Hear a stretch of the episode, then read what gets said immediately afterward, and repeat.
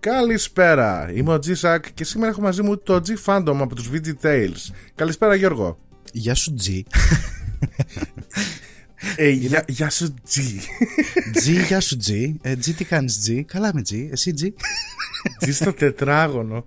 Ε, ο- Ου, yeah.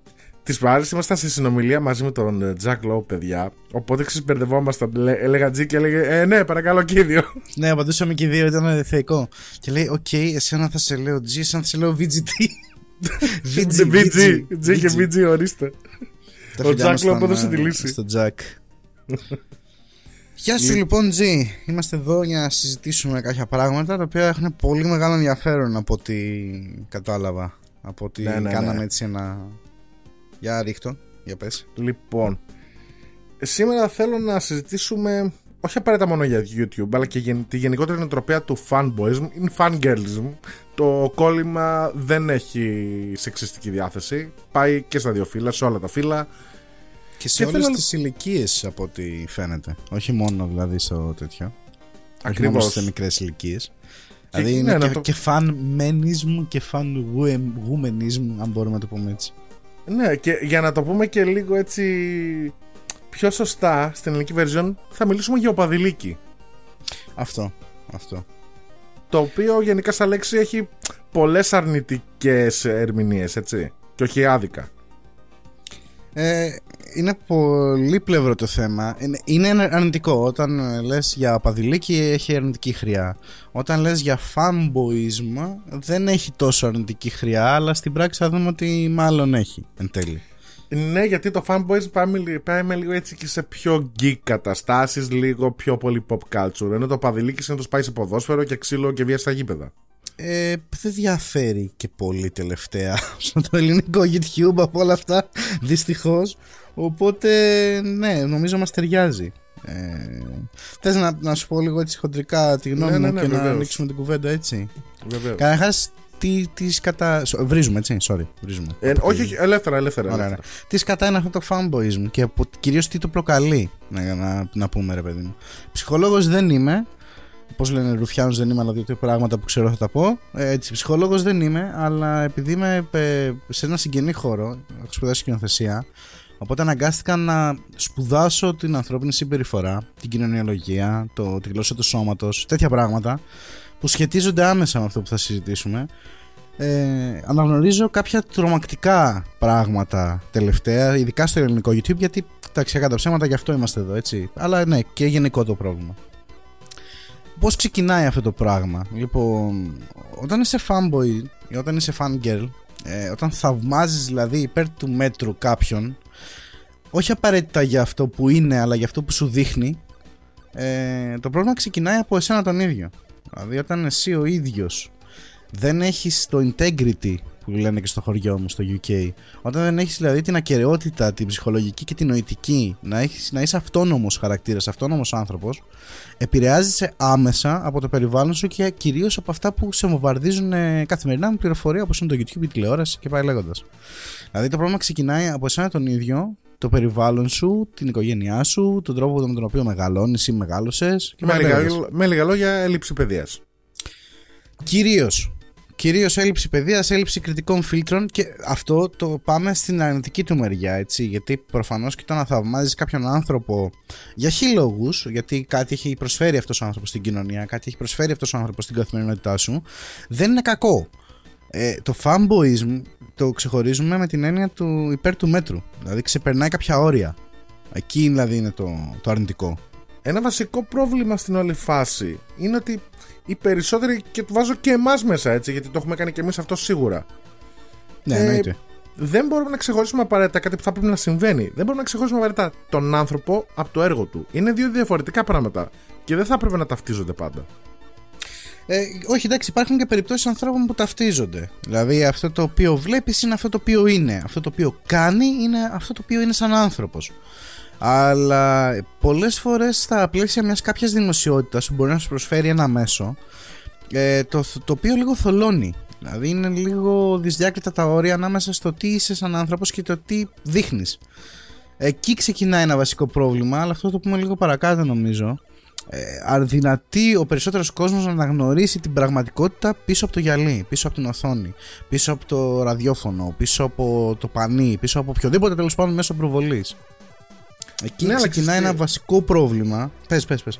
σε αυτό ε, πολλές φορές παράδειγμα θα πάρω YouTubers έτσι και Έλληνες και ξένους και γενικά φταίμε και εμείς είτε συνειδητά είτε υποσυνείδητα δηλαδή ε, ένας YouTuber μια προσωπικότητα ένας entertainer ό,τι και αν κάνει επειδή η φύση του YouTube είναι πολύ πιο άμεση από την τηλεόραση για παράδειγμα Ναι, και η Βλέπω- πρόσβαση επίσης αυτό. Ακ, ακριβώς. Ε, βλέπουμε λοιπόν ότι ε, ένας οπαδός, ένας φαν θα θεωρήσει πολύ πιο εύκολα τον G-Fandom φίλο του παρά όταν δει τον παρουσιαστή στην τηλεόραση σε μια αντίστοιχη εκπομπή ενδεχομένως.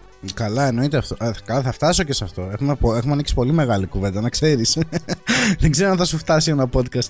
Αλλά ναι, εννοείται. Ε, και στο παρέχει αυτό το πράγμα το ίδιο το μέσο. Δηλαδή το, είναι πολύ πιο άμεση η επικοινωνία που έχει κάποιος μέσω του YouTube ή μέσω του Facebook που μπορεί να σε βρει. Ή μέσω του Twitter που στην Ελλάδα okay, δεν λειτουργεί, αλλά λειτουργεί παντού, οπότε το βάζουμε και αυτό μέσα. Είπα λίγο, νωρίτερα, είπα λίγο νωρίτερα ότι το πρόβλημα είναι, ρε παιδί μου, ξεκινάει από εκεί. Δεν είναι το μόνο, έτσι. Δεν είναι δηλαδή η όλη αρνητικότητα της έννοιας fanboy, fangirl δεν είναι μόνο αυτό. Δηλαδή, εννοείται ότι κυρίως φταίνε οι πομποί και όχι οι δέκτες. Κυρίως φταίνε οι youtubers, οι stars του, της τηλεόρασης, του κινηματογράφου, οι εταιρείες πίσω από αυτούς και όχι εν τέλει το κοινό. Αλλά ε, το ξεκίνησε από εκεί γιατί από εκεί ήταν η πηγή ρε παιδί μου, έτσι, γι' αυτό. Δεν θεωρώ δηλαδή ότι ε, ο μόνος λόγος που αυτό το πράγμα έχει αρνητική χρειά, που δεν το έχουμε προσδιορίσει βέβαια ακόμα στην κουβέντα μας, αλλά τέλος πάντων, ε, είναι ότι α, ο- δεν έχω εγώ προσωπικότητα σαν viewer, σαν ε, θεατής ενός ε, μέσου και άρα προσπαθώ να ταυτιστώ με κάποιον. Αυτό είναι μόνο μία έκφανση που έχει αυτό το φαινόμενο. Και είναι μόνο ένα, ένα από τα αρνητικά. Γιατί έχει και θετικά, έτσι, κακά τα ψέματα. Σαφώς. Κοίτα, ε, σε γενικές γραμμές, από όσο- αυτό που έχω παρατηρήσει εγώ σε νεαρές ηλικίες ιδίως, είναι ότι ακριβώς επειδή βρίσκονται σε μια ευαίσθητη ηλικία που σχηματίζονται σαν προσωπικότητες, είναι ακριβώς και η ηλικία που ψυχολογικά, άμα δεις δηλαδή, είναι φάση που αναζητούν πρότυπα και αναζητούν την ταυτότητα. Να ανήκουν κάπου. Εδώ μπαίνει λίγο και Ναι, αυτό που εδώ. είπαμε πριν για την παρέα, που είναι μια εικονική παρέα το YouTube για κάποιον θεατή ενδεχομένως. Και όχι απαραίτητα μόνο τις μικρές ηλικίες, αλλά κυρίως εκεί. Οπότε του είναι πολύ πιο εύκολο να ταυτιστεί και να γίνει ένα, ειδικά όταν μπαίνει και ένα σε ένα community όπου υπάρχουν και άλλοι ομοειδεάτες. Και πε- πάει λίγο. Ε, Πώς να το πούμε. Νοοτροπία Κοίταξε. του όχλου. Ναι, ε, καλά, αυτό εννοείται. Ε, η ψυχολογία της μάζας λέγεται συγκεκριμένα, αυτή είναι η θεωρία, Ακριβώς. ο ορισμός μάλλον. Αλλά, εν πάση περιπτώσει, ε, είναι πάρα πολύ τιμητικό και είναι στα θετικά αυτού του φαινομένου ουσιαστικά το ότι ε, θα μιλήσω τη μεριά του content creator, ωραία, και όχι του θεατή. Γιατί, κακά τα ψέματα, είμαστε και θεατές, είμαστε κυρίως θεατές στο YouTube. Παρά δημιουργοί, στην Ελλάδα ειδικά. Μα να σου πω κάτι, νομίζω όλοι έχουμε ξεκινήσει θεατέ για να περάσουμε στη μεριά του δημιουργού περιεχομένου. Ναι, ναι, ναι, ναι, αυτό ακριβώς. Λοιπόν, και μείναμε έτσι και ίσως αυτό το στοιχείο να μην, θα πρέπει να μην το απολέσουμε ποτέ για να αντιλαμβανόμαστε 5-10 πράγματα και να μένουμε προσγειωμένοι. Γιατί θα φτάσουμε και σε χοντράδες που έχουμε δει, ας πούμε, μπόλικες στο YouTube και κυρίως στο ελληνικό YouTube. Λοιπόν, είναι πάρα πολύ τιμητικό για έναν δημιουργό, για έναν. Κακώς χρησιμοποιώ τη λέξη δημιουργό γιατί τους YouTubers δεν είμαστε όλοι δημιουργοί. Με την έννοια ότι παράγουμε κάτι από τον αέρα, από το τίποτα. Αυτό σημαίνει δημιουργό. Παράγω τη σκέψη μου, την υλοποιώ και την κάνω πράξη σε κάτι. Τώρα ανοίγεις άλλη τεράστια κουβέντα που είναι ξεχωριστό podcast ολόκληρο αυτό. Ξέρεις γιατί παίζει ρόλο, γιατί το λέω. Γιατί ε, είναι πολύ σημαντικό να αναγνωρίζουμε την αξία που δίνουμε σε έναν άνθρωπο αναλόγως με το έργο του και κατ' επέκταση και αναλόγως με το τι είναι αυτός σαν άνθρωπος. Οπότε το πας λίγο πιο αξιοκρατικά εσύ. Ε, θεωρώ ότι έχουμε ορίσει λάθος πρότυπα ως κοινωνία. Αλλά για να μην το βαρύνουμε ακόμα τόσο πολύ, γιατί θα φτάσουμε μάλλον και εκεί, όλο, όλο προσχέσεις δίνω στο, στο κοινό, θα, θα πούμε αυτό, θα πούμε εκείνο, μα κάνετε θυμηθούμε όλο στο τέλος. Λοιπόν, είναι πάρα πολύ τιμητικό, εν πάση περιπτώσει, για κάποιον content creator να είσαι μέρος της καθημερινότητας ενδεχομένως και χιλιάδων ανθρώπων. Δεν υπάρχει κάτι πιο. Δεν υπάρχει μεγαλύτερη επιβράβευση από αυτό το πράγμα. Και είναι και λίγο ταπεινωτικό. Θυμάμαι είχες κάνει ένα vlog μετά από ένα μεγάλο hiatus που είχες κάνει στο κανάλι σου. Όπου μίλησε γι' αυτό και λες σε μια κάποια φάση, βλέπω τον αριθμό των subscribers μου και συνειδητοποιώ ότι αυτοί οι άνθρωποι θα μπορούσαν να είχαν γεμίσει ένα στάδιο. Ναι, αυτό ήταν το sudden realization που είχε γίνει ότι έχουμε ευθύνη σαν δημιουργοί, σαν πομπή μηνυμάτων. Και ότι ναι, αυτό το πολύ οποίο... πιο μεγάλη από όσο. Από όσο... Ναι, ναι, ναι, ναι, ναι, αυτό ακριβώς. Ε, αυτό που λες, θα το, θα το πούμε σαν ιστορία, είχα πάει σε μια συναυλία. Το θέατρο χωρούσε γύρω στους 4.000 ε, ανθρώπους και εκείνη την περίοδο είχα παραπάνω συνδρομητές στο κανάλι από ότι οι 4.000. Δεν θυμάμαι τώρα τα νούμερα και δεν θυμάμαι και πότε ήταν. Και συνειδητοποίησα το μέγεθος του πράγματος ότι αν όλοι αυτοί οι άνθρωποι που βλέπουν ένα βίντεο στο YouTube από οποιονδήποτε πομπό, έτσι, είτε είναι 100, είτε είναι 5.000, είτε είναι 200.000, είτε είναι, εγώ δεν ξέρω πού μπορεί να πιάσει ροφή αυτό το πράγμα στην Ελλάδα.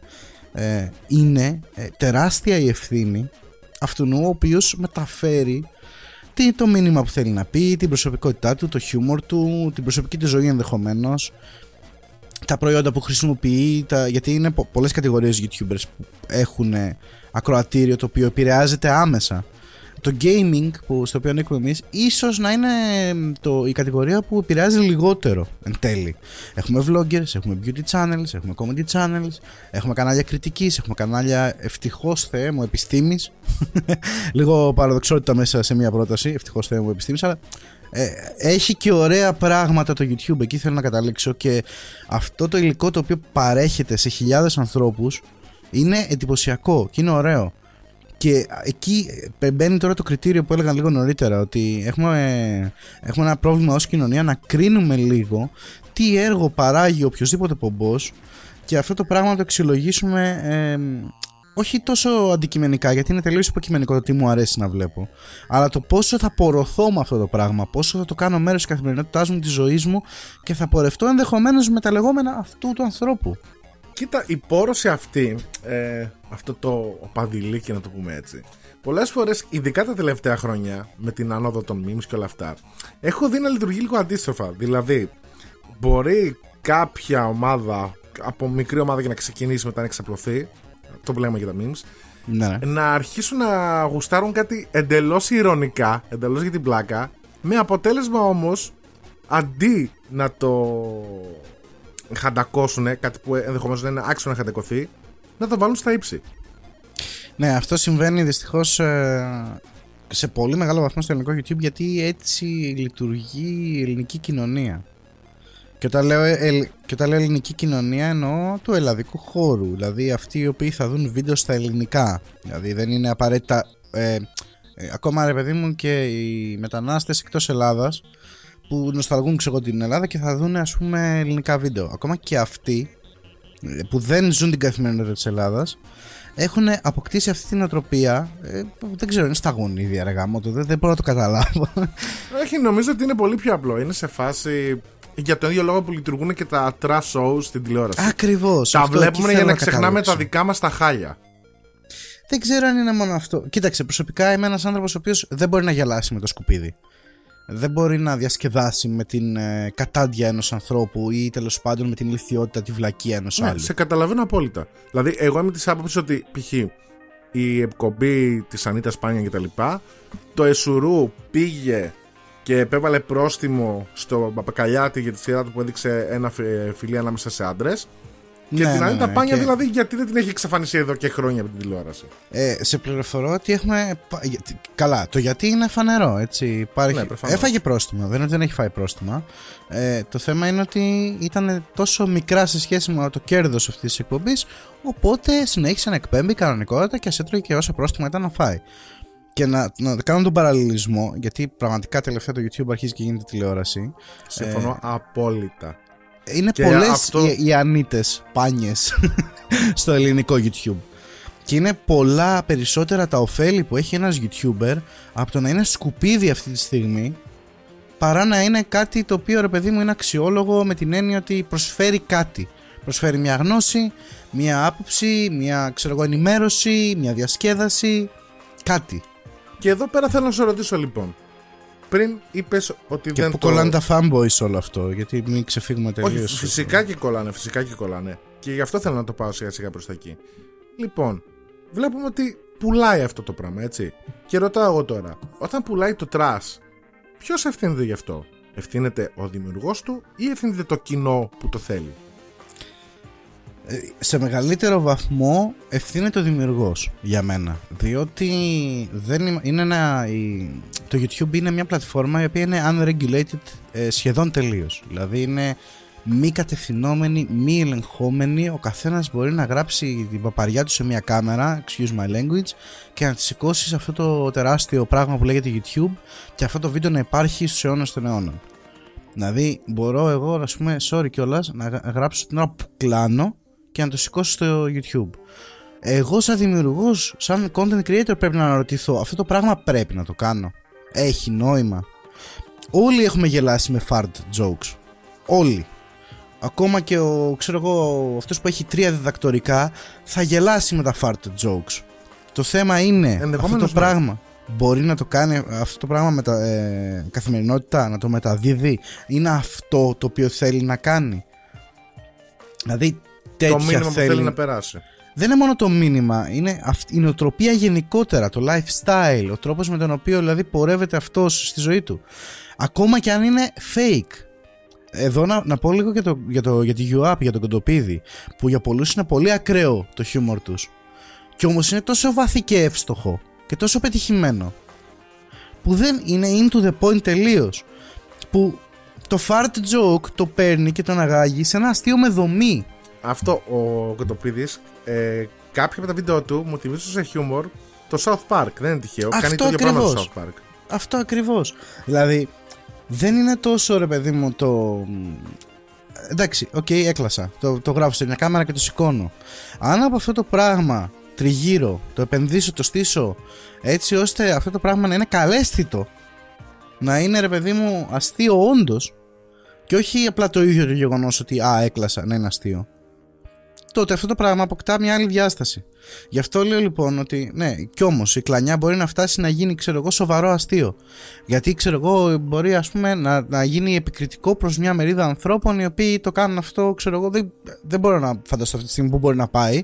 Γι' αυτό και δεν κλάνω και στα βίντεο μου. Αλλά σου λέω ρε παιδί μου ότι ε, δεν είναι τόσο η πράξη αυτή καθεαυτή, πρέπει από πίσω να υπάρχει ένα υπόβαθρο, να, να υπάρχει μια αισθητική, να υπάρχει μια λογική, να, να ξέρεις γιατί το κάνεις και τι πτώσεις θα έχει αυτό το πράγμα σε αυτούς οι οποίοι σε βλέπουν. Κοίτα, παράδειγμα τρανό σε αυτό που λες. Λοιπόν, ε, ένας YouTuber τεράστιο όνομα ξένος, ο οποίος έχει πολύ ιδιαίτερο χιούμορ, είναι πολύ ε, meme worthy, είναι ο Παπα Φράγκου, ο Φίλιπ Φράγκ. Όμως αυτό που κάνει έχει υπόβαθρο, δηλαδή και κάνει σχολιασμούς, περνάει κάποια μηνύματα. Μπορείς στην πρώτη φάση να δει ένα εντελώς random πράγμα που λες τι είναι αυτό που βλέπω, γιατί το βλέπω. Όμως ναι, δεν είναι χωρίς δομή, χωρίς υπόβαθρο όπω είπες. Και δεν είναι μόνο αυτό, έτσι. Αυτό είναι η ευθύνη του, του πομπού. Εδώ υπάρχει βέβαια και ευθύνη του δέκτη. Όταν αυτό το πράγμα το οποίο σου σερβίρει ο άλλος στην καθημερινότητά σου ε, και υπάρχουν χι λόγοι για τους οποίους αυτό το πράγμα εσύ το ακολουθείς και το παρακολουθείς και ε, ενδεχομένως ε, αλλάζει και η νοοτροπία σου και ο τρόπος που μιλάς και η καθημερινότητά σου εξαιτίας αυτού. Ε, γνωστό παράδειγμα καναλιών τα οποία έχουν πάρει αυτό το γκεμπελικό τρόπο μετάδοσης και το, είναι marketing παιδιά καθαρά δηλαδή το παδιλίκι είναι marketing δεν είναι τυχαίο που ολόκληρες ποδοσφαιρικές ομάδες επί δεκαετίες το αφήνουν αυτό το πράγμα να υπάρχει. Η πόρωση που δημιουργείται από το παδιλίκι του φέρνει έσοδα. Είναι μια marketing. Μια παρένθεση. Θέλω να πω ότι είμαι πολύ χαρούμενος που χρησιμοποίησες τον όρο γκεμπελικός. Ε. και, για όσους, δεν ξέρουν, ο Γκέμπελς ήταν ο υπουργός προπαγάνδας ε, στο Ναζιστικό κόμμα. Ναι, ακριβώς. Ε, είναι ένας, ε, ήταν sorry, ένας ευφιέστατος άνθρωπος χωρίς να τον εκθιάζω αυτή τη στιγμή γιατί ευφυής δεν σημαίνει απαραίτητα και υπεύθυνος και σοβαρός και όριμος και πάει λέγοντας. Ήταν ένας ευφιέστατος λοιπόν άνθρωπος ο οποίος ανέπτυξε κάποιες τεχνικές μετάδοσης μηνυμάτων που είχαν σαν στόχο να πορώσουν το κοινό και να το συσπηρώσουν γύρω από τους ναζιστές. Μπορεί να ακούγεται ακραίος ο παραλληλισμός, αλλά γκεμπελικές μεθόδους, παιδιά, εφαρμόζουν ε, άπειρη πολιτική, άπειρες εταιρείες. Δηλαδή, ήταν απλά ο πρώτος ε, που το έκανε αυτό το πράγμα. Και ξαναλέω, δεν τον εκθιάζω, ίσα ίσα το κατακρίνω σε, σε υπερμέγιστο βαθμό. Απλά σου λέω ότι ε, είναι αυτοί οι τρόποι που χρησιμοποιεί ένας πομπό που λίγο πάνω κάτω ξέρει. Μπορεί να ξέρει λίγο marketing. Μπορεί να ξέρει λίγο σκηνοθεσία. Μπορεί να ξέρει χίλια δύο άλλα πράγματα. Βάζω και τον εαυτό μου μέσα. Δεν τον βγάζω έξω τον εαυτό μου ποτέ και για κανένα λόγο. Όταν πιάνουμε οποιαδήποτε κουβέντα γύρω από δημιουργούς και θεατές κτλ. στο YouTube. Κοί- κοίτα, γενικά ε, το να χρησιμοποιείς το φανατισμό ως marketing μέχρι και σαν όπλο προφανώς είναι μια πολύ αρχαία τακτική. Ναι, Ε, ακριβώς. νομίζω όσο υπάρχει ανθρωπότητα υπάρχει αυτό το πράγμα. Και το point μου είναι ότι βλέπουμε ας πούμε σήμερα YouTube και λέμε ε, το τάδε ξέρω εγώ κανάλι Army. Και ρωτάω εγώ τώρα, θέλω να ρωτήσω τον καθένα που χρησιμοποιεί αυτή την έκφραση. Θέλεις πραγματικά να νιώθεις Στρατούς. και να δηλώνεις ότι είσαι ένας άνθρωπος, μια προσωπικότητα ο οποίος δεν έχει ουσιαστικά δική του προσωπικότητα αλλά είναι η επέκταση και υποχείριο κάποιου άλλου επειδή απλά θαυμάζεις τη δουλειά του; Ε, δεν είναι μόνο το θαυμάζεις, γιατί ξαναλέω υπάρχει και το θετικό του πράγματος στην όλη συζήτηση. Ναι, προφανώς και υπάρχουν άνθρωποι που αισθάνονται καλά με τον εαυτό τους όταν το κάνουν αυτό. Δηλαδή θεωρούν ότι όταν επαναλαμβάνουν τις φράσεις και τις λέξεις ενός YouTuber όσο υβριστικές και ανούσιες και αν είναι αυτές Και δυστυχώς Και το να- έχουμε δει πολλά και σε αυτό στην Ελλάδα. Ακριβώς, είναι πολλά τα παραδείγματα. Ε, εδώ μπαίνει η ψυχολογία του όχλου που έλεγες λίγο νωρίτερα, η ψυχολογία της μάζας. Νιώθει αυτός ο άνθρωπος ότι αισθάνεται σε ένα ευρύτερο σύνολο, νιώθει ότι ανήκει κάπου, αυτό το οποίο πολύ εύστοχα είπες νωρίτερα. Ένα είναι αυτό. Και ένα δεύτερο είναι ότι νιώθει ότι οι, οι πράξεις αυτού του ανθρώπου, τις οποίες τις βλέπεις σε ένα μέσο όπως το YouTube, ε, τον επηρεάζουν άμεσα. Στην, στην πραγματικότητα δεν τον επηρεάζουν ούτε στο ελάχιστο. Ή μάλιστα ίσως να τον επηρεάζουν αρνητικά όταν θα πάει να τα σκάσει, ξέρω εγώ, ε, για να πάρει μπλουζάκια, για να πάει σε ένα event με 15-20 ευρώ εισιτήριο, όταν ξέρω εγώ απλά θα πορώνεται και θα φωνάζει και θα κατευθύνεται εναντίον άλλων YouTubers ή ξέρω εγώ εναντίον μιας εταιρείας ή υπέρ μιας εταιρείας. Είναι κατευθυνόμενο από αυτή την έννοια όσο και αν ε, δεν μας αρέσει να το λέμε ας πούμε ή να το διαπιστώνουμε και είναι προς το συμφέρον αυτού του ανθρώπου ο οποίος είναι ο πομπός πάντα Ναι, ε, και πιστέψτε με, και αυτό πρόσφατα είχα κουβέντα με κάποιους υπαλλήλους της Ubisoft. Λοιπόν, και εγώ τους είπα τη γνώμη μου για τις τακτικές τους, αρκετά ίσια και στάρατα. Και τύποι συμφωνήσαν απολύτω μαζί μου. Με λίγα λόγια που θέλω να καταλήξω. Όταν πρόκειται για PR, όταν πρόκειται για marketing, τα πάντα είναι μελετημένα και αυτό σας το λέω. Έχω δουλέψει και από τη μέσα μεριά, έχω δουλέψει σε διαφημιστική εταιρεία. Οπότε τα πάντα είναι μελετημένα, έχουν μελετήσει αντιδράσεις, έχουν μελετήσει στατιστικές τα πάντα, ώστε να κοιτάξουν, να σας πάρουν με το μέρος τους και όχι μόνο αυτό, να σας κάνουν, να το κάνουν αυτό με τέτοιο τρόπο, ώστε να νομίζετε ότι εσείς το επιλέξατε και ότι Ναι, πήγατε αυτό μόνοι σας με ακριβώς. αυτό το πράγμα. αυτό ακριβώς. Είναι η ψευδέστηση της επιλογής την οποία σου προσφέρει ρε παιδί μου αυτός ο τρόπος μετάδοσης. Είναι μια ψευδέστηση την οποία. Δα, δα, δα, ε, εγκεφαλικό. Είναι μια ψευδέστηση την οποία έχεις ότι είναι πολύ σωστά όπως το είπες, ότι είναι δική σου επιλογή όλα αυτά και ότι εσύ είσαι, ρε παιδί μου, αυτός ο οποίος το ελέγχει αυτό το πράγμα. Τρισμέγιστο παράδειγμα είναι οι διάφορες μόδες. Μόδες στα ρούχα, μόδες στη μουσική. Είναι, είναι το μεγαλύτερο παράδειγμα. Το τι θα επιλέξεις να φορέσεις, να ακούσεις, να, να φας, να πιει. Ε, είναι κατευθυνόμενο ως ένα τεράστιο βαθμό. Αυτό μας κάνει ανήμπορους, μας κάνει ανίκανους, μας κάνει λίθιους. Όχι. Εννοείται πως Νομίζω όχι. ότι εκμεταλλεύονται το hype, τον ενθουσιασμό. Και στην ουσία αυτό είναι και το marketing. Εργοστάσιο παραγωγής hype. Το θέμα είναι ότι αν για ένα λεπτό οποιοδήποτε άνθρωπος που διαθέτει έστω και ελάχιστη κοινή λογική μέσα του απομακρυνθεί λίγο, αποστασιοποιηθεί από το hype και δει με λίγο πιο αντικειμενικά κριτήρια, όσο γίνεται τέλος πάντων, την όλη εικόνα μπροστά του, θα αρχίσει να σκέφτεται διαφορετικά. Δηλαδή, ξέρω εγώ, θα σου πει τώρα, ας πούμε, για μόδα που είπες, έτσι. Ναι, ναι, ναι. Και υπάρχει. τι να- Α, θα πω παράδειγμα και εδώ θα πω και όνομα. Μα γιατί μου αρέσει θεωρώ... θα σου πει. Το πιο απλό Ναι, πράγμα. Αυτό. Λοιπόν, θα σου πω εγώ παράδειγμα. Βλέπεις τώρα, ας πούμε, το... κάτι τραγούδια του τύπου Μαραντόνα, του τύπου Dub κτλ. Οκ. Λοιπόν, οποιοδήποτε λογικός άνθρωπος, όπως είπα και πριν, αν καθίσει και δει, θα ακούσει, μάλλον να ακούσει και να δει το βίντεο κλιπ, θα καταλάβει ότι πρόκειται για σκουπίδι. Απερίφραστα και χωρίς πολλά πολλά, σκουπίδι. Και είναι αντικειμενικό το κριτήριο που το κατατάσσει στην κατηγορία σκουπίδια και όχι υποκειμενικό. Δηλαδή είναι θέμα γούστου. Γιατί όταν μιλάς ας πούμε για ένα τραγούδι ε, υπάρχει από Πάντα παίζει το πίσω υποκειμενικό, ναι. Υπάρχει από πίσω η δημιουργία της μουσικής, υπάρχει η συγγραφή των στίχων, υπάρχει η ενορχίστρωση ή τέλος πάντων το mastering ή ότι οποιαδήποτε άλλη διαδικασία επηρεάζει τη δημιουργία ενός τραγουδιού. Αυτά είναι αντικειμενικά κριτήρια και δεν είναι υποκειμενικά. Δηλαδή υπάρχει σωστό και λάθος σε αυτά. Το πώς μπορεί Ναι. να γίνει, πώς πρέπει να είναι κάτι.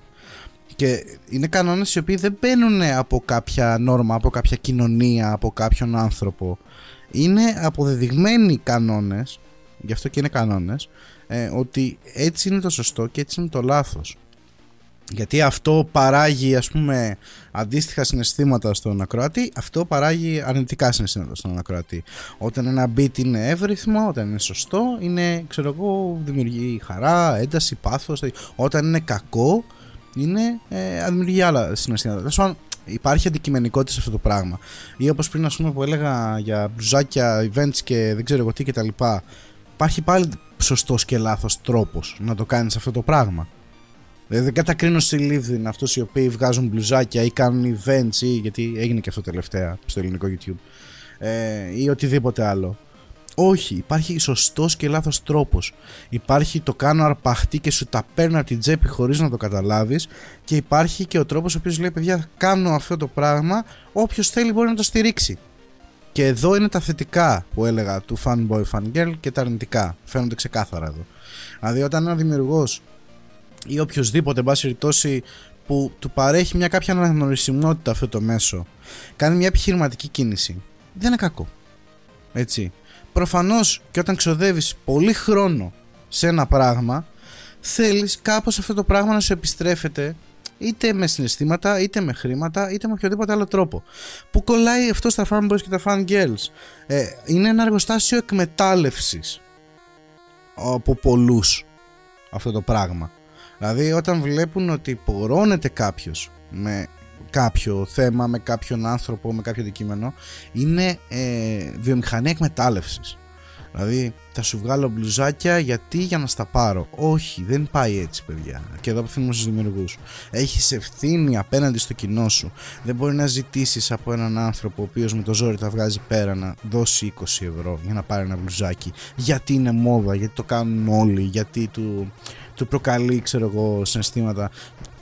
Το κάνει αν θέλει να στηρίξει, το κάνει αν θέλει, αν του αρέσει το μπλουζάκι, αν ξέρω εγώ χίλια δυο άλλα πράγματα. Δεν είναι μόνο τα μπλουζάκια, αλλά είναι ένα παράδειγμα που μπορούμε νομίζω να το καταλάβουμε όλοι. Κοίτα, εγώ θα κάνω λίγο όμως εδώ το γενικό όρο του διαβόλου τώρα. Θα σου πω Ναι. το εξής. Θα σου πει κανένας δεν τους υποχρεώνει να αγοράσουν τα μπλουζάκια, να αγοράσουν τις κούπες, να αγοράσουν τις τσάντες, να αγοράσουν, ξέρω εγώ, τα σόβρακα.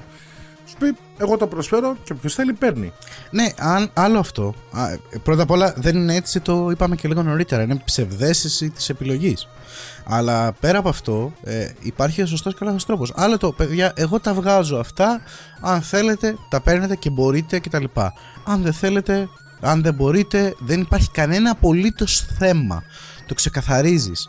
Δεν είναι ότι είστε υποχρεωμένοι να το πάρετε. Όταν δεν το ξεκαθαρίζεις, όταν λες σε κάθε σου βίντεο ότι πόσο σας αγαπάω και πόσο εσείς με κάνατε αυτό που είμαι και εγώ δεν έχω κάποιο κέρδος από αυτό αλλά πάρτε ένα μπλουζάκι 20 ευρώ αλλά ελάτε σε ένα event και πληρώστε 15 ευρώ να με δείτε Λοιπόν, αυτό και θέλω λίγο, όσοι φίλοι ακούτε τώρα το podcast, να δείτε λίγο πιο βαθιά σε αυτό ακριβώς που μόλις είπε ο G και να σκεφτείτε το εξής. Αυτό, παρόλο που ακούγεται μια δήλωση αγάπης και εκδήλωση σεβασμού και θαυμασμού προς τους fans, που κάποιες φορές μπορεί να είναι όντως έτσι τα πράγματα, αλλά άλλες φορές, όταν είναι ψυχρά και υπολογιστικά, είναι υπόγειο συναισθηματικός εκβιασμός. Ε, είναι επίκλειστο συνέστημα. Έτσι λέγεται αυτό το ακριβώς. επιχείρημα. Ε, επίκλειστο συνέστημα. Και υπάρχουν πολλοί τρόποι για να εφαρμοστεί αυτό. Δηλαδή βίντεο του τύπου έκλαψα για τον έκτο σκύλο μου που πέθανε ε, είναι επίκλειστο συνέστημα. Καθαρά. Ναι μπορεί να θέλεις να το μοιραστείς με τον κόσμο ναι μπορεί να θέλεις να βάλεις τον κόσμο στην καθημερινότητά σου για χι λόγους γιατί μπορεί εσύ ο ίδιος να μην έχεις άλλη επαφή και πρόσβαση σε κοινωνικοποίηση Και Αλλά μόνος μετά, σε- στο τέλος, ναι, αλλά μετά στο τέλος μην πας και μου κοτσάρεις, πάρε το μπλουζάκι μου. Ναι, αυτό. Δηλαδή, ε, έκανα, ξέρω εγώ, βίντεο για τον έκτο σκύλο μου που πέθανε και κλαίω κτλ. Ναι, μαζί σου, με γεια σου, είμαστε και δύο φιλόζωοι από ό,τι ξέρω το G. Ε, εννοείται ότι θα συμπονέσω και θα πονέσω και θα το δω το βίντεο κτλ. Αλλά μην πας και το βγάζεις μετά σε μπλουζάκι το σκύλο σου, ας πούμε. Δηλαδή, εκεί εκμεταλλεύεσαι τον ίδιο στον πόνο καταρχάς εκμεταλλεύεσαι. Είναι, είναι ακραίο.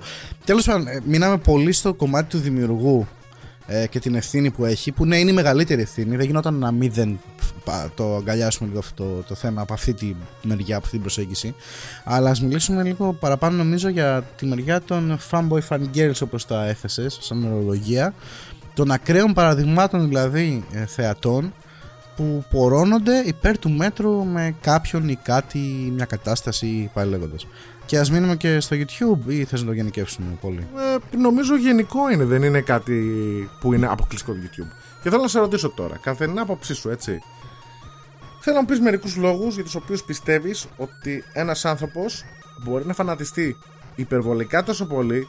Διάολα, δηλαδή θα σου πω εγώ παράδειγμα που το έχω δει σε πάρα πολλούς υπαλλήλους. Έχω πετύχει υπαλλήλους που μου τις πάνε πάρα πολύ, που φέρονται σαν η εταιρεία για την οποία δουλεύουν και είναι υπάλληλοι. Να τους ανήκει, να είναι δική ναι. τους, να είναι μέτοχοι.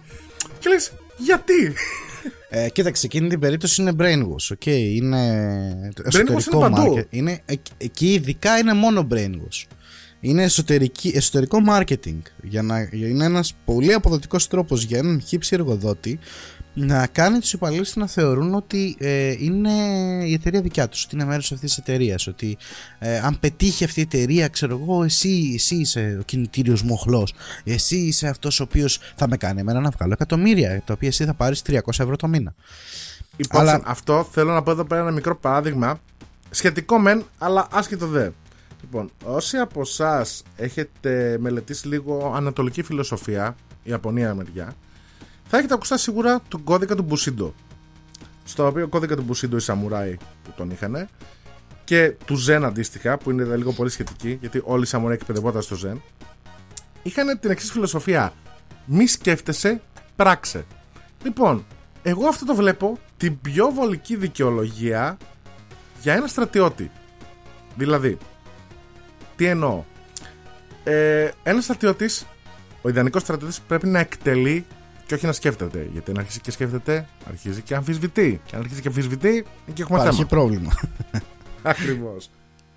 Οπότε ναι, δηλαδή το βλέπουμε αυτό που είπες στην εταιρεία, εσωτερικό marketing, και πάλι πάμε πίσω στο marketing ουσιαστικά, γιατί εκεί είναι μπορεί να πεις η ρίζα του κακού και χωρίς εισαγωγικά. Ε, G, όλα είναι marketing στις μέρες μας. Με τον τρόπο που ζούμε και καταναλώνουμε και παράγουμε, ε, όλα είναι marketing το πώς θα προωθήσεις τον εαυτό σου ε, στους φίλους σου, στην οικογένειά σου, σε κάποια θέση εργασίας, ε, στο YouTube ε, είναι marketing και είτε το κάνεις ε, με κακό τρόπο είτε το κάνεις με καλό τρόπο δεν υπάρχει ας πούμε και ποιος είναι ο καλός τρόπος ε, να είσαι αυτός που είσαι όχι μόνο αυτό. Να, να, να, δηλαδή το να βασ... δείχνεις προς τα έξω, sorry που σε διακόπτω, ναι, ναι, να ναι. δείχνεις προς τα έξω αυτό το οποίο πραγματικά είσαι.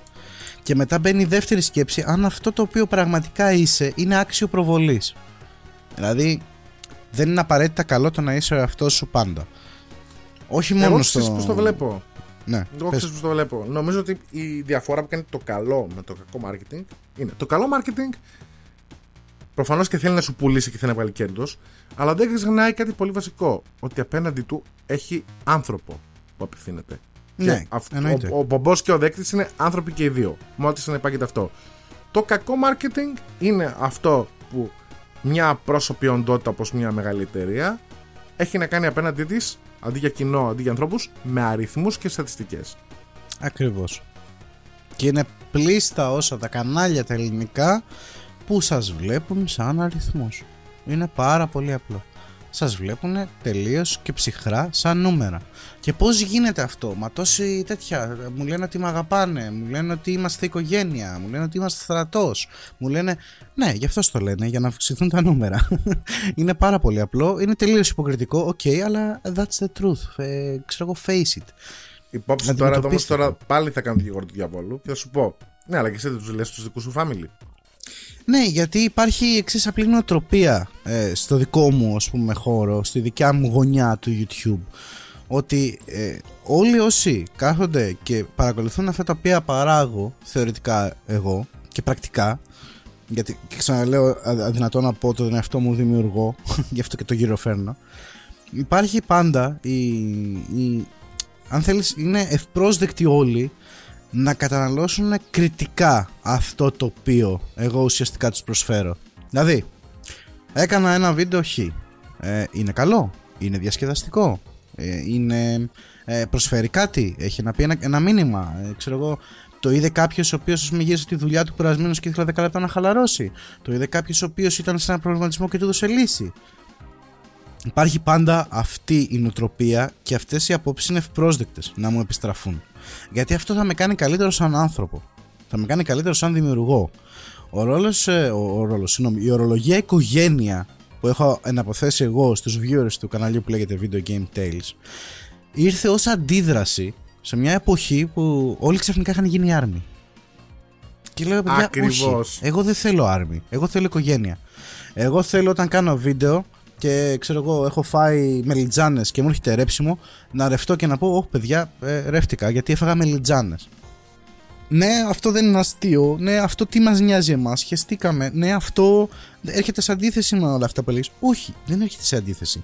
Γιατί είστε μ, οι viewers του καναλιού Video Game Tales. Μοιραία και αναπόφευκτα είναι μέρος της καθημερινότητάς μου, όπως εγώ είμαι μέρος της καθημερινότητάς τους. Και, νομίζω η, η ειδοποιώς διαφορά είναι ότι αυτό που λες, π.χ. ρεύτηκες σε ένα βίντεο, έτσι. Έτυχε, ρεύτηκες. Όχι, Ε, μπορεί το- να το κάνω. Όχι, δεν με κατάλαβες. Μπορεί να το κάνω επίτηδες. Αυτό εννοώ. Αυτό, αυτό θέλω Verb- να σου Verb πω. City είναι η ατάκα που θα πω και συνηθίζω να λέω μετά από ρέψιμο. Μπορεί να το κάνω επίτηδες. Μπορεί αντί να το καταπιώ να το πνίξω να ρευτώ ανοιχτά. Με την έννοια όμως ότι έχω την άνεση να το κάνω γιατί θεωρώ ότι το κοινό το οποίο θα το ακούσει αυτό είτε μπορεί να γελάσει είτε μπορεί να πει καλά ρε μαλάκα ρεύτηκε στα βίντεο σου ξέρω εγώ τι είναι αυτά που κάνεις Ναι, να αλλά- σοβαρέψω Από όσο σε παράδειγμα γνωρίζω, από όσο Ναι. σε γνωρίζω, σίγουρα δεν θα το κάνεις επίτηδες με την έννοια Α, κάτσε, αυτό μπορεί να πιάσει και να πάει viral, να γίνει meme. Ω, ναι, ναι, ναι, ναι. Αυτό, αυτό εκεί ήθελα να καταλήξω. Αυτό ακριβώς θέλω να πω. Ότι πράγματα τυχαίνουν να βγαίνουν. Ε, το τελευταίο vlog που έβγαλα, δεν ξέρω πότε μπορεί να το βλέπει οποιοδήποτε τέλος πάντων αυτό το βίντεο. Μπορεί να το βλέπει το 2018, το 2020, δεν ξέρω. Ήταν τέλος πάντων ένα vlog το οποίο είχα κάτι θέματα με τα router μου. Ε, και έτυχε να έρθει ο Σισμαλούτσα, ένας πολύ καλός φίλος, συνεργάτη στην πραγματικότητα, στη δουλειά, στην in, in real life ε, πορεία μου τέλος πάντων. Ε, και ε, αρρωγός στο κανάλι. Έχουμε κάνει πόσα βίντεο μαζί κτλ. Έτυχε να έρθει εκείνη τη μέρα βασίλειο και είπαμε να κάνουμε βίντεο μαζί. Μα βγήκε όλη η βλακεία που μπορούσε να μας βγει όταν κάναμε αυτό το vlog. Ήταν λίγο περίεργο. Δηλαδή δεν ήταν. Υπάρχει σκηνικό που ο G είναι Wolverine με τις κεραίες από τα router. ναι, ναι, ναι, ναι, ναι, ναι. Και το έχεις κάνει τέτοιο meme, πάρε τις κεραίες μου. Λοιπόν, Νομίζω ήταν φτιαγμένο ήταν εκεί ταιριά- σκηνικό. Κατάλαβες. Θέλω να σου πω ρε παιδί μου ότι αυτό δεν έγινε με γνώμονα. Μαλάκα, αυτό θα γίνει viral. Μαλάκα, θα πηγαίνω και θα λέω αυτό είναι ένα άγριο router το οποίο πέθανε και θα το κοπανάω. Όχι. Δεν έγινε με την έννοια αυτή. Δεν έγινε με γνώμονα. Μαλάκα, θα πιάσει views. Και εδώ είναι η διαφορά, ρε παιδί μου, γι' αυτό και να αποθέτω τον όρο family. Ε, δεν γίνεται ψυχρά λογιστικά. Ε, και έχουμε ξεφύγει λίγο από το κομμάτι, αλλά πώς Αυτό- συνδέονται όλα. Πώς Αυτό συνδέονται και όλα. επειδή θέλω, θέλω σιγά σιγά να το συντομεύουμε. Ναι, για ναι, να ναι. μας ναι. παίρνει πολύ χρόνο. Να, να σου πω πώς Αλλά συνδέεται. πρόσεξε, να σου πω πώς πρόσεξε. συνδέεται. Ναι, ναι, ναι, πες μου, πες μου. Ε, το, το family, η έννοια family μπήκε γιατί ακριβώς προσωπικά τουλάχιστον επιλογή με αυτό το πράγμα. Φιλτράρω τους θεατές. Όσο και άσχημο και αν ακούγεται στον οποιονδήποτε δεν θέλω να με βλέπει οποιοδήποτε δεν θέλω να πιάσω τα νούμερα των μεγαλύτερων κανάλιων στην Ελλάδα αν αυτά τα νούμερα είναι μόνο νούμερα. Αν αυτοί οι άνθρωποι που τα βλέπουν σερβίρουν σκατό γιατί τους έχω εγώ σερβίρει σκατό δεν με ενδιαφέρει. Εδώ είναι η ευθύνη του πομπού. Όταν κάποιος επιλέξει να ταυτιστεί με αυτά τα οποία λέω τις απόψεις μου, τις κινήσεις μου, την πορεία μου στη ζωή θέλω να έχει την κριτική ικανότητα και την ε, δυνατότητα να ε, φιλτράρει αυτό το οποίο εγώ του παρέχω. Είναι η ευθύνη του δημιουργού αυτό το πράγμα. Πρέπει ο άλλος να έχει τη δυνατότητα να το κάνει να το τσεκάρει, να το αναλύσει να το κάνει χίλια κομματάκια και αν τυχόν δεν, τον, δεν του αρέσει δεν τον συμφέρει, δεν είναι αυτό να το απορρίψει Υπάρχουν πάρα πολλά κανάλια που δεν το κάνουν αυτό γιατί απλά θέλουν τα νούμερα. Και που Συν της κολλάει. άλλης, συν της άλλης, sorry που σε διακόπτω. Ναι. Σκέψου το εξής, έτσι. Λοιπόν, αν ο G Phantom στους VG Tales στα, σε κάποια φάση δεν έβλεπε αυτό που λέει τώρα, ότι ξέρω εγώ Φιλτράρω τους θεατές μου. Θέλω να με βλέπουν μόνο όσοι με βλέπουν για μένα. Γουστάρουν αυτό που κάνω, γουστάρω αυτό που είμαι. Ή τους Αν προσφέρει ξαφνικά- κάτι, έτσι. Ναι, ναι. Είτε είναι Αν ψυχα... δεν μπορείς- διασκέδαση, είτε είναι ενημέρωση, είτε είναι ψυχαγωγία τέλος πάντων. Γιατί η ψυχαγωγία δεν είναι συνώνυμη με τη διασκέδαση. Η ψυχαγωγία περιέχει περισσότερα πράγματα. Πού κολλάει με, τους, ε, με τα fanboys και fangirls, γιατί αρχίζουμε να ξεφεύγουμε σε χρόνο όντως. Ε, υπάρχουν ρε παιδί μου αυτό που έλεγα νωρίτερα το θετικά. Δηλαδή ο άνθρωπος ο οποίος θα σε στηρίξει για αυτό που είσαι, για αυτό που κάνεις, γιατί το βρίσκει ενδιαφέρον, γιατί, γιατί, γιατί χίλια δυο. Αυτός ο άνθρωπος, εφόσον έχει την κριτική σκέψη να βάλει ένα μέτρο και να πει: Δεν θα πάω στο σπίτι του. Δεν θα σκάσω έξω το σπίτι του να, να τον παρενοχλήσω. Δεν θα τους σπαμάρω στο facebook 500 μηνύματα. Όταν θα αφήσω comment και θα είναι αρνητικό comment, θα το επιχειρηματολογήσω. Θα πω γιατί είναι αρνητικό. Είχα ένα πάρα πολύ ωραίο comment. Πάρα πολύ ωραίο. Το οποίο έλεγε το εξής. Ε, παλιά μου άρεσε ο Zeroland, αυτά που κάνατε. Τελευταία δεν μ' αρέσει. Παλιά έκανες SimCity, τώρα χρησιμοποιείς cheats. Δεν μ' αρέσει. Γι' αυτό το λόγο σου κάνω unsubscribe. Είναι από τα καλύτερα μηνύματα τα οποία έχω λάβει. Όσο και αν σου είχε- φαίνεται ναι. περίεργο. Όχι, Γιατί το καταλαβαίνω. Έχει κριτική με κάποια στάνταρ επιχειρήματα. Ακριβώς. Που Για το... Αυτό. Ναι. Ακριβώς. Αυτός ο άνθρωπος δεν είναι fanboy. Αυτός ο άνθρωπος κριτικάρει, φιλτράρει, βλέπει τι του αρέσει και τι όχι, κρίνει και μπορεί από εκεί και πέρα να διαλέξει τι θα δει. Είναι τόσο απλό. Γιατί όταν δεν κριτικάρεις, όταν δεν φιλτράρεις, όταν απλά καταπίνεις ό,τι σου παρέχει η εποχή της υπερπληροφόρησης στην οποία διανύουμε, τότε γίνεσαι απλά ένα άβουλο όν. Όταν ο άλλος θα φωνάξει πάμε ρε και συμπληρώστε μου ό,τι άλλο θέλετε ξέρω εγώ για το κανάλι ας πούμε το οποιοδήποτε. Και εσύ χωρίς να μπεις στη διαδικασία να πεις ρε εσύ αυτός τώρα γιατί φανατίζει γιατί κάνει ο Παδηλή γιατί θέλει μια θύρα 7, θύρα 13, θύρα 4, θύρα δεν ξέρω εγώ ποιες είναι οι θύρες των, των ομάδων γιατί θέλει απλά ένα άβουλο και χωρίς κριτική cheer up από εμένα. Γιατί; Δηλαδή αυτό το γιατί είναι που θα καθορίσει την ειδοποιώ διαφορά ανάμεσα στο fanboy που λέμε τέλος πάντων τόση ώρα αρνητικά και ε, στον ε, επικριτικό slash κριτικό θεατή. Και αυτό που λέει ο G, όλο αυτό στην PR marketing γλώσσα μεταφράζεται στο λεγόμενο engagement. Ακριβώς. Θέλουν να σας έχουν συνέχεια, δηλαδή μην χάσετε το ενδιαφέρον σας. Οπότε γι' αυτό και πολλές φορές μπορεί να βλέπετε από διάφορους δημιουργούς και όχι μόνο στο YouTube, παντού έτσι. Ε, διάφορα ξέρω εγώ μηνυματάκια σε βάση. Ε, σήμερα έφαγα τηγανίτε το πρωί, βάζει και το πώ. Εσείς τι φάγατε σήμερα το πρωινό; Κατά πάσα πιθανότητα δεν τους ενδιαφέρει τι φάγατε εσείς το πρωινό, παιδιά. Όχι μόνο αυτό. Ε, σκέψου λίγο και την όποια αντισυμβατικότητα μπορεί να προωθήσει κάποιος. Να την πουλήσει εντός εισαγωγικών και εκτός εισαγωγικών. Σε φάση Δηλαδή, είμαστε εμείς και είμαστε επαναστάτες και είστε είδα, ξεχωριστές είδα και πάρα νομιφάδες. πολλά ε, posts τα οποία ουσιαστικά κοροϊδεύανε ε, γιατί είμαστε σχετικά κοντά στα αποτελέσματα των Πανελληνίων και μπορεί εσύ που βλέπεις το βίντεο να μην το βλέπεις όταν βγήκαν αυτά τα αποτελέσματα ή οτιδήποτε μπορεί να το Πες βλέπεις μου, σε ξέρω παρα... εγώ. Πες μου σε παρακαλώ θα πεις για το είχε πρόγραμμα Πες το μου Το όχι πες γι' όχι μόνο αυτό όχι Α. μόνο αυτό όχι όχι δεν θέλω να το πάω εκεί Θέλω να το πάω στο εξής. Καλό ή κακό, ρε παιδί μου, το YouTube ξεκίνησε από ανθρώπους οι οποίοι ήταν μη συμβατικοί, όχι mainstream. Ε, που το mainstream ήταν τηλεόραση. Ωραία. Οπότε, μέσα στα πλαίσια αυτά, επέλεξαν πολλά κανάλια να πουλήσουν αντισυμβατικότητα. Να πούνε ότι εγώ είμαι ακόμα πιο αντισυμβατικός από εσένα που με βλέπεις, γι' αυτό δες με επειδή είμαι αντισυμβατικός. Επειδή δεν συνάδω με την ε, καθιστική ατάξη, με τα καθημερινά, με τα αυτά που έχεις συνηθίσει να βλέπεις στο σπίτι σου, στο, στο σχολείο ή οτιδήποτε. Και μπορεί να είσαι όντως. Δηλαδή, και εγώ δεν θεωρώ τον εαυτό μου mainstream. Αλλά είδα πάρα πολλά posts του τύπου, ξέρω εγώ, ε, συγχαρητήρια σε όσους ε, περάσατε σε μια σχολή και θα πάρετε πτυχίο να το κάνετε κορνίζα ξέρω εγώ, στον τοίχο σας. Δηλαδή θα σας είναι αχρίαστο. Δηλαδή ότι εγώ σαν YouTuber πέτυχα κάνοντας ένα κανάλι ε, το οποίο εγώ ξέρω εγώ μπορεί να λέω θα τα γαμίσω όλα, θα τα κάνω αυτό να πουλάω ρε παιδί μου μαγιά και αντισυμβατικότητα και επειδή πέτυχα εγώ θα πετύχεις και εσύ και άρα τα πτυχία δεν μετράνε. Ξαναγυρνάω στο κομμάτι πομπός και δέκτης έχεις ευθύνης σαν πομπός όταν λες αυτό το πράγμα διότι δεν μπορεί να απαξιώνεις συλλήβην την επιστήμη, την επιστήμη, τη γνώση ή την προσφορά που έχει ένα πανεπιστήμιο, ένα σχολείο, ένα οτιδήποτε, μια σχολή, μια ένα ΙΕΚ, ένα οποιοδήποτε ίδρυμα εκπαίδευσης, δεν μπορείς να το απαξιώνεις συλλήβην. Επειδή εσύ έτυχε να μην μετρήσεις το πτυχίο σου σε αυτό το οποίο έκανες. Και επέλεξε άλλο δρόμο και όντως πέτυχε για χύψη λόγους. Ο άλλος μπορεί να μην πετύχει. Και έχεις ευθύνη όταν το λες το πράγμα. Και εδώ τα fanboys και τα fangirls θα το ακολουθήσουν τυφλά και θα απαξιώσουν και αυτά συλλήβδιν την παιδεία. Και είναι Αυτό και ένα να σου- μόνο παράδειγμα αυτό. Και να συμπληρώσω όμως ότι εδώ αντίστοιχα έχει και ο δέκτης την ευθύνη να κάτσει για να σκεφτεί. Ωπα ρε φίλε, κάτσε. Αυτός γιατί μόλις τώρα κορέδεψε τον κόμπο που έριξα τόσα χρόνια στα θρανία για να περάσω εκεί που θέλω. Ε, ακριβώς.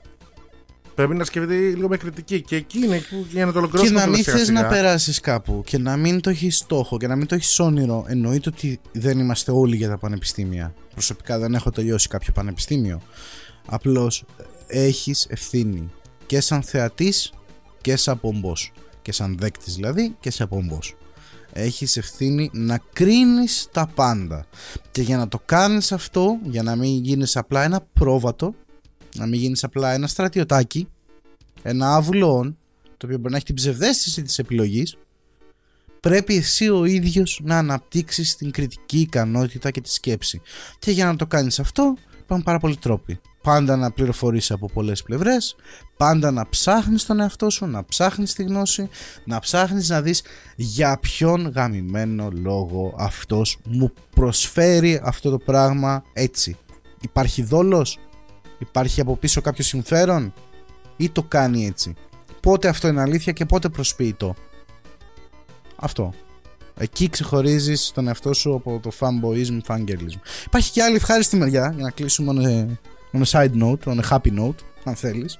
Βεβαίως. Υπάρχει και άλλη μεριά που πολύ, πάρα πολύ εύκολα ερωτοτροπούν με fanboys ή fangirls διότι τους είναι πάρα πολύ εύκολο. διότι απλά ξέρω εγώ ο άλλος σε ξέρει ήδη οπότε δεν μπαίνει στη διαδικασία να Ναι. ψαχτείς παραπάνω και τέτοια. Έχει μπει ήδη ο θεμελίος λίθος, οπότε μετά είναι easy mode, λέει. Κάπως έτσι ναι. Λοιπόν, Ε, εγώ από τη μεριά μου ε, θέλω να πω το εξής. Αυτό που είπε πριν ο Τζι, ότι να είσαι ο εαυτός σου. Αυτό τι σημαίνει τι. Παιδιά, και αν όλοι είσαι ο μας- εαυτός σου, και αν είσαι ο εαυτός σου, γιατί υπάρχουν καλοί και κακοί αυτοί. Και ο, και ο μαχαιροβγάλτης ο εαυτός του είναι. Δεν είναι. Λοιπόν, Σίγουρα. Και αν είσαι ο Σίγουρα. εαυτός σου, να κάτσεις να αναρωτηθείς αν αυτό το πράγμα είναι ε, άξιο θέασης. Αν αυτό Όχι, το εγώ πράγμα θέλω να το- προσφέρει κάτι. Sorry, εγώ που θέλω να σε το πω διάκοψα. κυρίως τώρα. Όχι, δεν είναι ένα πρόβλημα. Θέλω να το πω κυρίως στους fans. Αυτό. Αυτό πάει κυρίως για το κοινό ουσιαστικά. Ότι είστε. Φροντίστε μάλλον να είστε ο εαυτός σας. Το να φανατίζεστε. Γιατί άλλο το γουστάρω κάτι, άλλο το φανατίζομαι και πορώνομαι. Δεν είστε ο εαυτός σας. Είστε αυτό που θέλουν κάποιοι άλλοι να είστε. Και εγώ θέλω να πω το εξής. Αναρωτηθείτε, θέλετε να, όπως είπα και πριν, θέλετε να είστε, να το πω, μα τα τσιράκια κάποιου άλλου, ή θέλετε να χαράξετε τη δική σας πορεία, να είστε ο εαυτός σας και να χαράξετε το δικό σας δρόμο; Και επειδή κάποιοι είναι και. είναι ευχαριστημένοι με αυτό το πράγμα. Έτσι. Δηλαδή είναι ευχαριστημένοι να μην πρωτοστατούν, απλά να ακολουθούν. Και δεν είναι ούτε αυτό αυτόματα επικριτέο, έτσι. Κατακριτέο Συμφωνώ. μάλλον. Συμφωνώ. Απλώς πρέπει να υπάρχει πάλι η κριτική ικανότητα. Δηλαδή, οκ, να ακολουθώ. Οκ, να τον ακολουθήσω αυτόν. Γιατί; Όχι τυφλά όμως. ναι, Όχι γιατί τυφλά όμως. αυτό. Λοιπόν, νομίζω κάπου Είναι- εδώ θα κλείσουμε. Είναι, ναι, είναι πολύ μεγάλο θέμα. Έχει πάρα πολλές ακόμα πτυχές να αναπτύξει. Ακριβώς και εδώ πέρα, εγώ θέλω να πω ότι δεσμεύομαι να προσπαθήσω τουλάχιστον να ξαναφέρω τον G γιατί έχει πάρα πολλά να πει. Ήταν χυμαρόδης και που χωρίς πλάκα παίζει να ήταν το καλύτερο podcast που έχω κάνει μέχρι τώρα. Α, thank you. Oh, cute. Ε, εννοείται ότι θα ξαναείμαι έτσι. Είναι χαρά μου να γίνεται. Υπάρχει, ε, είναι αυτό που έλεγα νωρίτερα. Υπάρχει μια γωνιά στο YouTube που θα τη βρεις. Που ε, είναι αυτό που σου αρέσει να κάνεις, να ακούς, να βλέπεις κτλ. Και τέτοιες συζητήσεις είναι η αγαπημένη μου γωνιά εμένα προσωπικά. Οπότε ναι, να είστε σίγουρος ότι θα ξαναγίνει αυτό κάποια στιγμή όποτε βολέψει, εννοείται. Πολύ ωραία. Λοιπόν, ευχαριστώ και πάλι πάρα πολύ τον Γιώργο, τον Τζιφάντο. Εγώ ευχαριστώ. Γιατί είναι Κάτω πρόσκληση. στο, κάτω στο description θα βρείτε φυσικά link για το κανάλι του, να πάτε να τσεκάρετε. Ε, όσοι δεν το ξέρετε βέβαια, γιατί είναι από τα μεγάλα ονόματα στο ελληνικό YouTube. ε, όχι, δεν θεωρώ. Όχι, δεν θε, όχι χωρίς πλάκα. Ε, δεν θεωρώ. στο gaming είσαι. Στο gaming είσαι, ρε, κάτσε. Δεν θεωρώ τον εαυτό μου μεγάλο κανάλι. Γιατί δεν λειτουργώ όπως τα μεγάλα κανάλια, κατάλαβες; Δεν, δεν, όχι. Κοίτα, άλλο η νοοτροπία, Όχι. άλλο το που τι συμβαίνει. Δηλαδή, εντάξει, ε, στο gaming τομέα τουλάχιστον, σίγουρα δεν είσαι από αυτούς που ξέρω εγώ. Ε, προσπαθούν ακόμα να ανέβουν. Ανεβαίνεις πάντα μεν, αλλά το κάνεις με τον δικό σου τρόπο και μου αρέσει έτσι όπως το κάνεις. Αλλά το point μου είναι ότι λίγο πολύ VGTales είναι γνωστό. Όπως και θα έπρεπε να είναι γιατί κάνεις πολύ καλή δουλειά. Απλά. Και μην ξεχάσετε, αγοράστε τα μπλουζάκια του G-Sack, τα οποία θα βγουν σε 10 και πρόσεξε να βγάλω τώρα μπλουζάκια που να γράφουν question everything, έτσι. Η ηρωνία, η τραγική. Λοιπόν, ε, thank you very much. Νομίζω ξεφύγαμε πολύ σε ώρα και ζητώ συγγνώμη γι' αυτό. Ε, Το έχω αυτό το δεν μήνυμα. πειράζει. Totally worth it. Παιδιά, ελπίζω όσοι φτάσατε και ακούσατε μέχρι εδώ να το απολαύσετε όσο το απολαύσαμε και εμείς γιατί νομίζω ότι πραγματικά έγινε μια πολύ ωραία κουβέντα και ο Γιώργος είχε πολύ πολύ ενδιαφέρουσες απόψεις για όλο αυτό το θέμα. Λοιπόν, αυτά από μένα από αυτά τους δύο G. Λοιπόν, G, τα λέμε G. Ευχαριστώ G. Να είσαι καλά G. Αντίο G. Οι Λοιπόν, G σας Σας καληνυχτίζονται. καληνυχτούν. Καλή συνέχεια, παιδιά. Γεια σας παιδιά. Bye.